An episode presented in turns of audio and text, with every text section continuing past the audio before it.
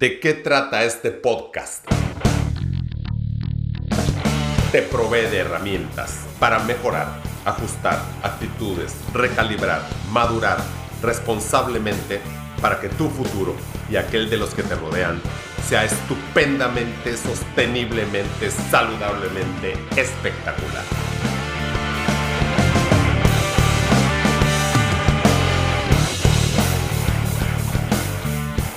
Pues buenos días, el día de hoy y después de varios días de estar peloteando ideas sobre el formato de este podcast, considero importante mencionar que la reseña de este libro, el libro se llama Outlive, está escrito por el doctor Peter Atia este año, en el 2023.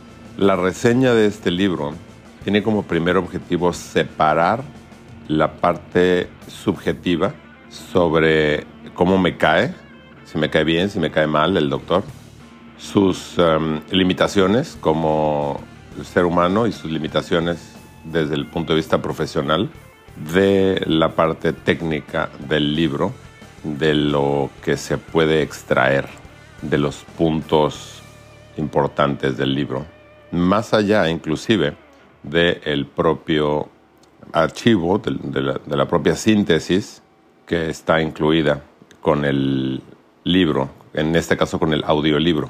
Entonces, bueno, hay una serie que se llama Limitless con Chris Hemsworth, donde aparece en un episodio el doctor Peter Atia. Y el episodio trata de la, del ayuno intermitente o del ayuno, de la cetosis y cómo a nivel neurológico e inclusive físico, podemos tener una excelente claridad, energía, enfoque, sin estar pensando en comida o en otras cosas. Entonces, el efecto que se busca en este episodio de la serie es que el protagonista sienta el beneficio de la cetosis y del ayuno. Para empezar, la última comida que hacen se me figura muy miserable, sobre todo para el tamaño de Chris, que es mucho más grande físicamente hablando que el tamaño y peso corporal de, de Peter. Pero bueno, digamos que está como, como políticamente correcto, ¿no? Salmoncito y ensalada. Después, conforme pasa el tiempo, pasan las horas, pues la falta de actividad es un tema difícil porque estamos acostumbrados a comer para entretenernos, no necesariamente a comer para nutrirnos. Pero bueno, realizan algunas actividades y pues Chris se va sintiendo cada vez peor, peor, peor y peor. Al parecer no entra en cetosis o está orinando, que no se ve obviamente en la serie, está orinando sales, sodio, cloro, potasio, magnesio, etcétera y no las está reponiendo. No se ve en ningún momento que está bebiendo ninguna bebida con electrolitos. Entonces, malamente, al doctor se le ocurre poner a Chris a hacer ejercicio con pesas en el gimnasio. Entonces, sí, de repente se empieza a sentir mejor. Y claro, el ejercicio anaeróbico necesita glucosa. Si no la hay en suficiente concentración en la sangre, el cuerpo se la provee generando cortisol y adrenalina a través de una ruta metabólica que transforma el músculo en azúcar. Se llama gluconeogénesis. Entonces, claro, por un momento se siente mejor Chris haciendo ejercicio y mm, después ya vuelve a caer, inclusive a niveles más bajos, y se le ve la cara de aprensión y la cara de interrogación, de no saber qué hacer a Peter Atía. Entonces, se me hace de muy mal gusto que después, así como en todos los episodios de la serie, pues Chris este, dice que sí, que sí se sintió mejor y que ya todo estuvo bien, sin mostrar ningún número, ninguna eh, medición, de ningún eh, análisis de sangre ni nada por el estilo. Y en otros episodios habían mostrado algunos, algunas mediciones. ¿no? Entonces, bueno, a ver, seamos objetivos. El mejor actor es el que sabe mentir mejor.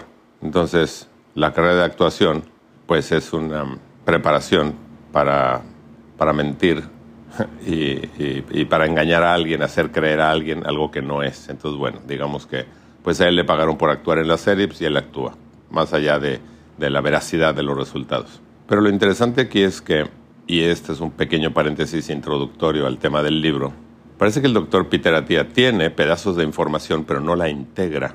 No hay una, un seguimiento de todo lo que sabe o todo lo que aparenta saber. Y esto es lo que finalmente hace que falle. El ejercicio que tendría que haber puesto a Chris Hemsworth a hacer es simplemente caminar o nadar o andar en bicicleta, que son ejercicios aeróbicos que utilizan grasa, utilizan cetonas como fuente de combustible y entonces es una manera de acelerar el proceso de producción y utilización de cetonas en el cuerpo. Fue un error ponerlo a hacer pesas.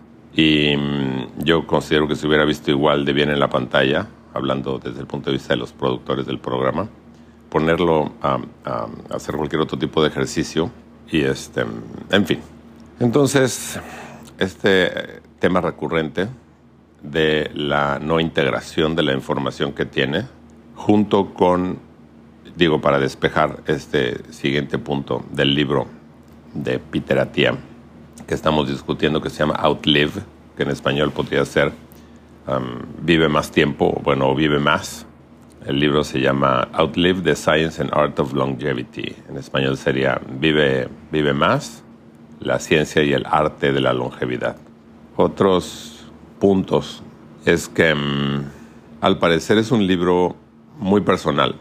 Eh, cuenta su historia, inclusive a nivel emocional, íntimo, de su, de su vida familiar, de su matrimonio, y casi casi se disculpa en el, último, los últimos capítulos, capítulos del libro diciendo que le pidieron los editores del libro que lo hiciera más así. En fin, y otra cosa que necesito separar sobre su carácter o personalidad es que se presume a sí mismo como un nerd, como un científico y como un individuo, se aprecia como un individuo pues, sumamente soberbio en las entrevistas, múltiples entrevistas que he escuchado, pero está este detalle de la falta de integración del conocimiento, inclusive para aplicarlo a sí mismo, que es parte de lo que comenta en el libro sobre cómo su trabajo, desde que estaba estudiando medicina y después que era médico y, y después cómo cambió y se hizo asesor de negocios y luego regresó a la medicina. En fin, dejando todo eso de lado, que era importante comentarlo, al parecer el tener una historia que contar es lo importante aquí, de cómo estaba enfermo y tenía sobrepeso, y emocionalmente no era estable y cómo pudo con un montón de, técnicas y de ayuda poder mejorar, que finalmente es lo que todos queremos. Entonces, bueno, el libro tiene varios capítulos, no es un libro corto y de hecho habla de temas que no voy a comentar en este podcast, puesto que no es de mi interés. Tiene 16, 10, al parecer 16 capítulos el libro. Y tengo aquí la síntesis que viene en el audiolibro. Entonces el capítulo 1 habla de el juego largo desde una muerte súbita a una muerte lenta. Dice que la longevidad es, es más maleable de lo que piensas y que las probabilidades son de que vas a morir como resultado de una enfermedad crónica del envejecimiento que él llama los cuatro jinetes. Enfermedad cardiovascular, cáncer, enfermedad neurodegenerativa o diabetes tipo 2 o u otras disfunciones metabólicas relacionadas. Comenta que la longevidad tiene dos componentes. Un componente es qué tanto tiempo vas a vivir, o sea, tu edad cronológica. Y el segundo, e igualmente importante, es que también vas a vivir, o sea, la, la calidad de tus años. Y esto es lo que se llama en inglés health span, que en español podría definirse como duración de la salud, una mala definición, una mala traducción. Y él lo define como ese periodo de la vida donde no Mm, estamos enfermos ni tenemos ninguna discapacidad. Comenta que aunque alguien se muera de repente de un ataque al corazón, esta enfermedad ha llevado una, una progresión, o sea, un avance en las arterias coronarias por um, dos décadas. La muerte lenta se mueve más lento de lo que nos damos cuenta. Y él cree que nuestra meta debe ser actuar lo más temprano posible para intentar prevenir a la gente del desarrollo de la diabetes tipo 2 y de los otros jinetes, que deberíamos de manera proactiva acercarnos a una, a una solución en vez de atacarlo de manera reactiva, o sea, en vez de hacerlo después de que sucedió el, el incidente de salud, prevenirlo. Cambiando esa forma de pensar debe ser nuestra, nuestro primer paso para atacar la muerte lenta. Si queremos retrasar o prevenir estas condiciones y que sí podemos vivir más tiempo sin enfermedad en vez de estar durando años y años con la enfermedad. Comenta que en nuestra sociedad moderna no saludable, lo normal o el promedio no es lo mismo que lo óptimo. Comenta que un macronutriente en particular demanda más de nuestra atención que la mayoría de la gente se da cuenta. No son los carbohidratos, no es la grasa, pero que al parecer la proteína es críticamente más importante mientras avanzamos en edad. El ejercicio es por mucho la droga, entre comillas, más poderosa para la longevidad, comenta el doctor Peter Atia, que ninguna otra intervención genera tanto para prolongar nuestra vida y mantener nuestras funciones cognitivas y físicas. Pero la mayoría de la gente no hace suficiente y ejercicio em, en, la, forma incorrecta puede hacer más em, daño que beneficio. Su intención, explica, no es decirte exactamente qué hacer, sino ayudarte a aprender, a pensar sobre eh, cómo hacer estas eh, actividades. No es medicina preventiva, es medicina proactiva. Ese es el capítulo 1, básicamente. Y mm, más adelante vamos a ver que efectivamente considera que el ejercicio es lo más importante. Sin embargo, debo estar en desacuerdo, puesto que si no hay suficiente descanso, si no hay suficiente y adecuada nutrición, el ejercicio solamente te quita más de lo que te da. Pero bueno, seguramente más adelante lo, lo incluye. Esta síntesis del primer capítulo me permití traducirla entera porque es muy corta, son cuatro párrafos y tiene las ideas principales del libro. En el capítulo 2 considera hablar de medicina 3.0 para repensar la medicina para la edad de las enfermedades eh, crónicas. Y aquí hay una cita de John F. Kennedy que dice, el momento para arreglar el techo es cuando el sol está brillando. Pues claro, porque cuando está lloviendo o nevando, pues difícilmente se puede arreglar el techo de una casa. ¿no? Entonces aquí habla de una cuestión histórica y se remonta a Sir Francis Bacon en el 1628 sobre el método científico y así se va. Entonces sí comenta que la medicina, él le llama a la medicina 2.0, em, que ha eh, sido menos exitosa para evitar enfermedades de largo tiempo como el cáncer. Es importante mencionar que la medicina 1.0 comenta que es esta idea de que el, mal aire o, el miasma era la forma en que se extendía la, enfermedad.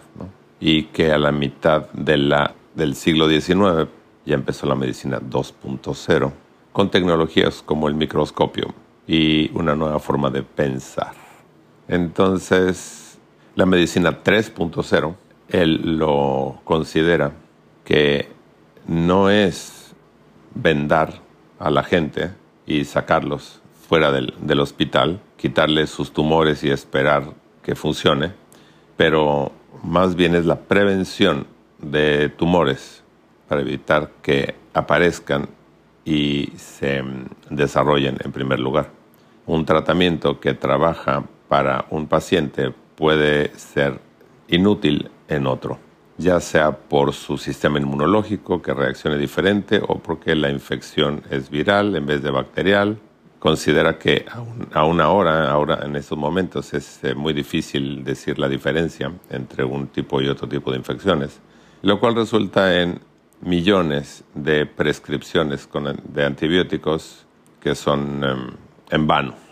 Considera que la inteligencia artificial y la forma en que las máquinas aprenden se está utilizando para intentar digerir esta enorme cantidad de información y tener un mayor entendimiento de los, de los riesgos. Está hablando de estadística, ¿no? Sobre todo, em, considera que el problema es que nuestra idea de medicina de precisión o medicina de, eh, personalizada todavía guarda alguna distancia esperando a la tecnología que será necesaria para lograrlo finalmente. Lo cual pues estoy en acuerdo y en desacuerdo porque hay mucho a través de la interpretación genómica que se puede hacer. De hecho, más adelante en el libro habla de temas eh, emocionales de él mismo y sí, habla de algunos genes, de los genes de moda, pero no tiene idea de una serie de interpretaciones genómicas que se pueden dar a partir de polimorfismos que le podrían haber ayudado a él a ahorrarse meses o años de mal rato y de mal viajarse con terapias que le proveen herramientas para controlarse, pero que realmente no le están ayudando más allá. Es lo que considero una vez más, que tiene conocimiento aislado, pero que no lo ha integrado. Habla de monitoreo continuo de, de glucosa y sigue explicando el tema de la medicina 3.0, que es de, prevención y que tenemos que hacer un cambio filosófico en cuanto a la, a la actitud sobre el riesgo de una enfermedad. Y mm, considera que el cambio más importante es que la medicina 2.0 se enfoca en cuánto tiempo vas a vivir y generalmente está enfocada en evitar la muerte. Y la medicina 3.0 está mucho más eh, atenta a la calidad de tu vida y mucho más allá de simplemente la ausencia de enfermedad o discapacidad. Entonces, bueno, habla de algunos seguros, etcétera. Seguros médicos, ¿no? Capítulo 3 dice objetivo, estrategia y tácticas. Y considera que hay que hacer un plan para las eh, décadas futuras de nuestras vidas, inclusive los 90 o más allá, y dice que para muchas personas los últimos 10 años de vida no son particularmente felices porque sufren de uno o de más de los cuatro jinetes de las enfermedades estas al inicio y que esto les afecta al tratamiento reciben. Entonces, en vez de empezar una disminución de calidad de vida a la mitad de tu vida, puedes mantener esa calidad de vida igual que como estaba o inclusive mejorar después de los 50 y más allá, que vas a estar más atlético y más saludable a los 55 y aún a los 65 de lo que eras a los 45 y que te vas a mantener físicamente atlético, fit es la palabra en inglés, y mentalmente agudo cuando tengas 70 u 80 años y posiblemente mayor. Y también habla del tema del sueño. Entonces la idea es, sí, em, evitar la muerte, pero obtener lo máximo de los años extra de vida. Entonces el resto de nuestra vida se transforma en vez de eh, una época de preocupación constante por el tema de la salud a un tema de disfrute. Entonces, bueno, habla sobre em, vivir em, hasta los 100 años o más allá de los 100 años pero con adecuada muscularidad y mejorando la capacidad cardiorrespiratoria, cardiopulmonar. Y mm, algunas de las eh, tácticas que incluye en su libro de la medicina 3.0 dice que se pueden eh, organizar en cinco temas. ejercicio, nutrición, eh, sueño, salud emocional, moléculas exógenas, o sea, drogas, hormonas o suplementos. Y entonces eh, considera que la primera información, la información más útil o más clara, viene de los que ya han logrado vivir 100 años o más en buena salud y en estudios em, con humanos de, los, de las cuatro enfermedades, de los cuatro jinetes que mencioné antes, y se sabe un montón de información sobre los cambios celulares. Entonces, bueno, capítulo 4 habla sobre las personas que viven 100 años y considera que mientras más eh, viejo estás, más eh, sano has estado. Así se llama el capítulo. Entonces habla de los fenotipos, o sea, del, de la expresión de los genes para hacer el cuerpo, que son eh, características físicas, de resistencia a enfermedades y sobrevivencia, y hace algunas preguntas sobre expectativa de vida, estrategia, etc. Entonces eh, cita un estudio de la Universidad de Boston, de eh, un estudio sobre centenarians, que son este, gente que ha vivido un siglo o más, de New England, y bueno, comenta algunas cuestiones estadísticas interesantes y entonces repite la idea de que la medicina 2.0 mantiene a la gente enferma durante más tiempo, porque lo, lo que busca es que no mueran, y entonces aumenta esta ventana de morbilidad, que es el periodo de enfermedad y discapacidad al final del día. Entonces la gente está muy enferma por durante más tiempo antes de que mueren y la última década, pues finalmente son pacientes. Y mm, cuando los eh, centenarians eh, mueren, en contraste a, la población en general, han tenido enfermedad o discapacidad por un periodo mucho más corto de vida. Entonces ha habido una compresión de esta última banda, digamos, de morbilidad. Básicamente significa disminuir este periodo de declive al final de la vida y elongando el periodo de vida saludable. Entonces aquí habla de epigenética, dice que mientras que nuestro genoma es inmutable, por lo menos en el, en el futuro que se, que se alcanza a ver, la expresión de los genes puede ser influenciado por nuestro eh, medio ambiente y nuestras conductas, esto es epigenética. Y, y tenemos que ver y enfocarnos en mantener, mantenernos sanos durante más tiempo, básicamente. Eh, capítulo 5 habla sobre comer menos, vivir más. Y habla sobre una sustancia llamada rapamicina, toda la historia y cómo la encontraron en la isla de Pascua y cómo un investigador este, cambió de, de trabajo, pero la guardó y luego la volvió a, investigar, etcétera, etcétera, etcétera. Y de cómo este investigador descubrió que esta sustancia actúa directamente en, una, en un complejo proteico eh, conocido como mTOR, M minúscula T o R mayúsculas, y que eh, al parecer es uno de los eh, mediadores más importantes de longevidad a un nivel celular, sobre todo cuando los nutrientes escasean y mm, dice que mTOR se suprime y las células entran en un modo de reciclado, em, destruyendo algunos componentes celulares, así como, como reutilizando propios recursos, y que la división celular y el desarrollo disminuyen o inclusive se detienen. E inclusive la reproducción se pone en pausa para que el organismo conserve energía. Entonces aparecen más em, citas de estudios en ratones, etcétera, etcétera, etcétera. Entonces aquí es otro comentario que me viene a la mente.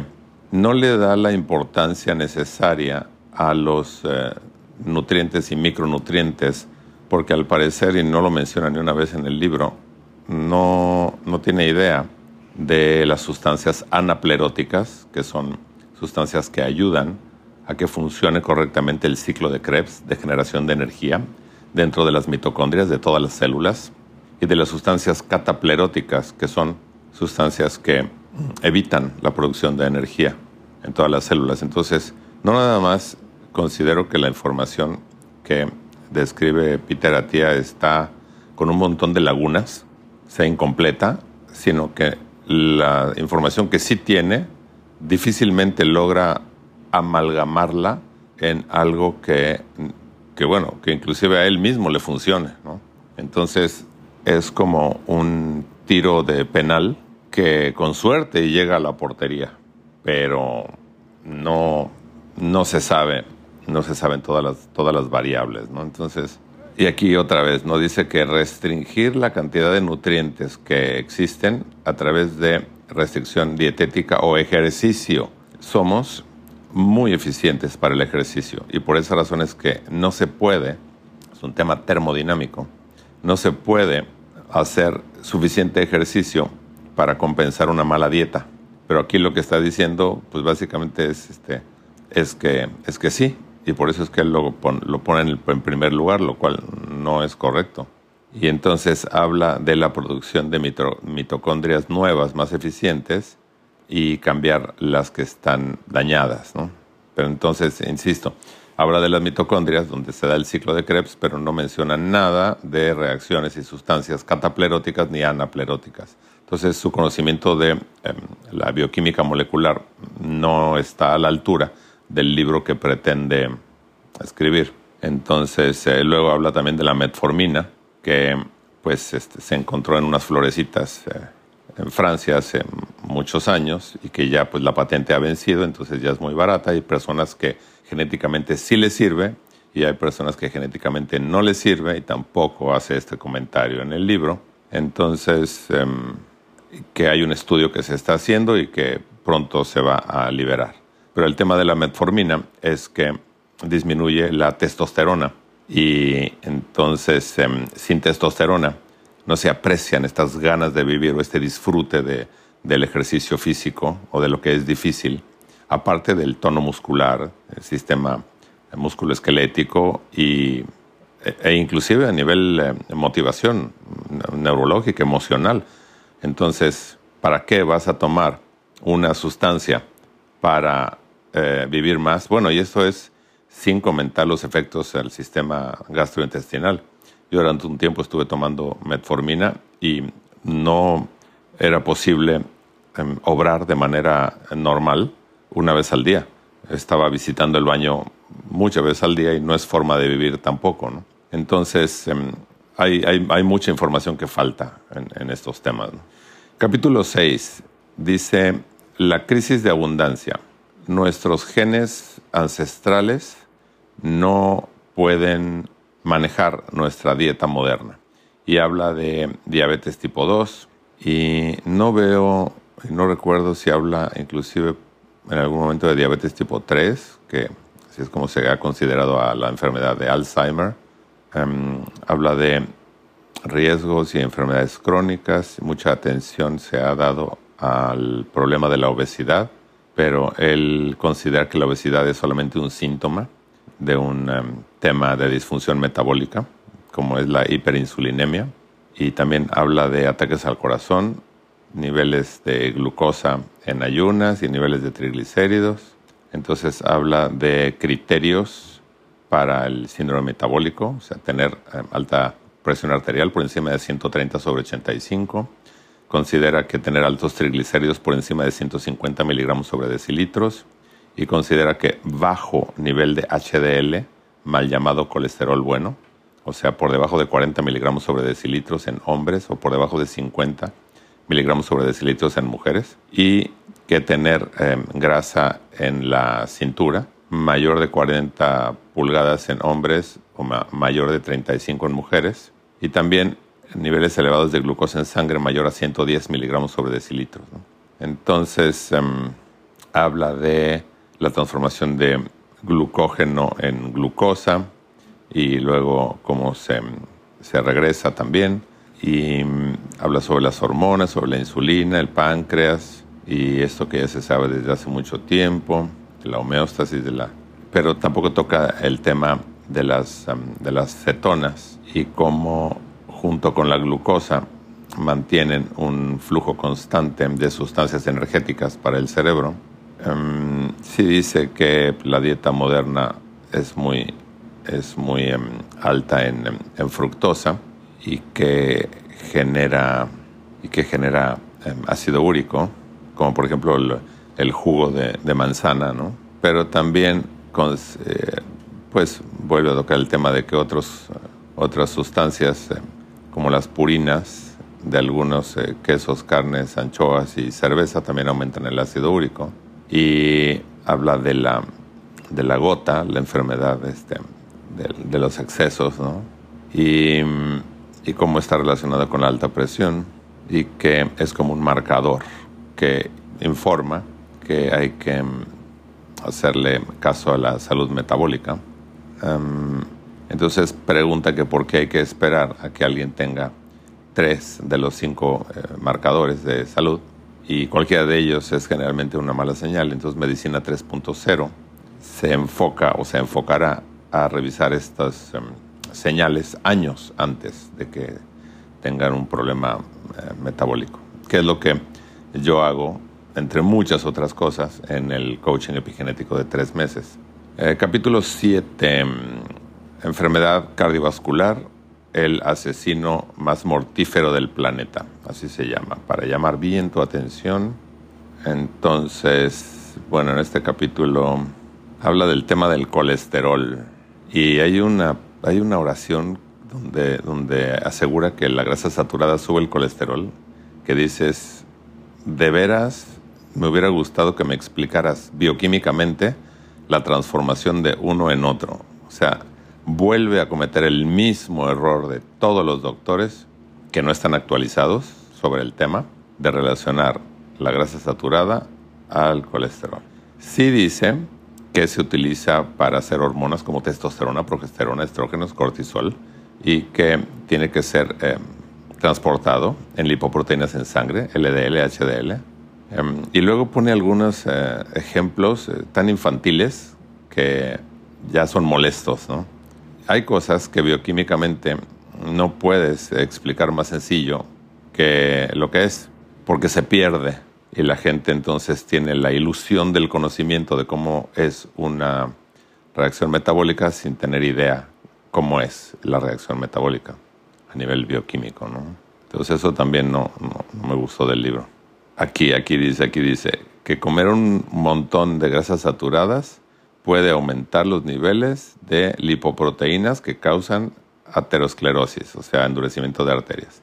Y no menciona los mecanismos eh, reales y verdaderos de formación de endurecimiento de arterias, que sí menciono yo en em, otro podcast donde hablo de la verdad sobre el colesterol y sobre otro podcast inclusive donde hablo de em, endurecimiento de arterias y su relación con los hongos y los oxalatos, sí menciona que la mayor cantidad de colesterol que consumimos lo excretamos en las heces y que el tema del colesterol que lo produce, mucho lo producen nuestras propias células, pero mm, habla de, la, de Ansel Keys también, que en el 97 dijo que no había una conexión sobre el colesterol que uno consume en alimentos y el colesterol de la sangre. Habla del endotelio, flujo de sangre, óxido nítrico, lo cual está muy bien. Galardonado en 1998, em, el doctor Luis Iñarro ha escrito un libro sobre el, el óxido nítrico también, por em, entender su función a nivel mucosas para evitar este, infecciones y a nivel cardiovascular para mantener presión arterial. Y habla del eh, CT scan para saber el, el, un valor que le llaman calcium scan, y, pero no hace la relación, porque lo interesante aquí es que el scan no mide, no ve eh, el colesterol, lo que ve son los depósitos de eh, carbonatos de calcio en los huesos y de oxalatos de calcio en, en arterias, ¿no? pero no, no, no menciona nada de esto en el mismo capítulo donde habla de reducir riesgo cardiovascular. Entonces dice que él, él piensa que no puedes bajar, ah, porque habla de la ApoB, que es una de las, em, de las moléculas relacionadas con temas cardiovasculares. Y entonces habla del tratamiento para, para bajar los niveles de ApoB y LDL mientras no hayan efectos secundarios del tratamiento, o sea, sigue creyendo en, pues como buen doctor, en la, en los fármacos para hacer esto de manera, intervenir de manera, no quiero, no quiero decir artificial, exógena, ¿no? Entonces habla de eliminar las causas primarias que generan esas enfermedades y él sí está de acuerdo en usar estatinas, por supuesto, para maquillar estos niveles de lipoproteínas en un análisis de sangre, ¿no? Entonces, bueno, obviamente que no, no estoy de acuerdo en este enfoque, sobre todo por los efectos ah, devastadores a nivel neurológico y en cuanto a vida sexual, tanto de hombres y mujeres, ¿no? Al tomar estas, estas drogas. Vamos a detenernos aquí y seguiremos en la segunda parte con el capítulo 8, que empieza a hablar del tema del cáncer.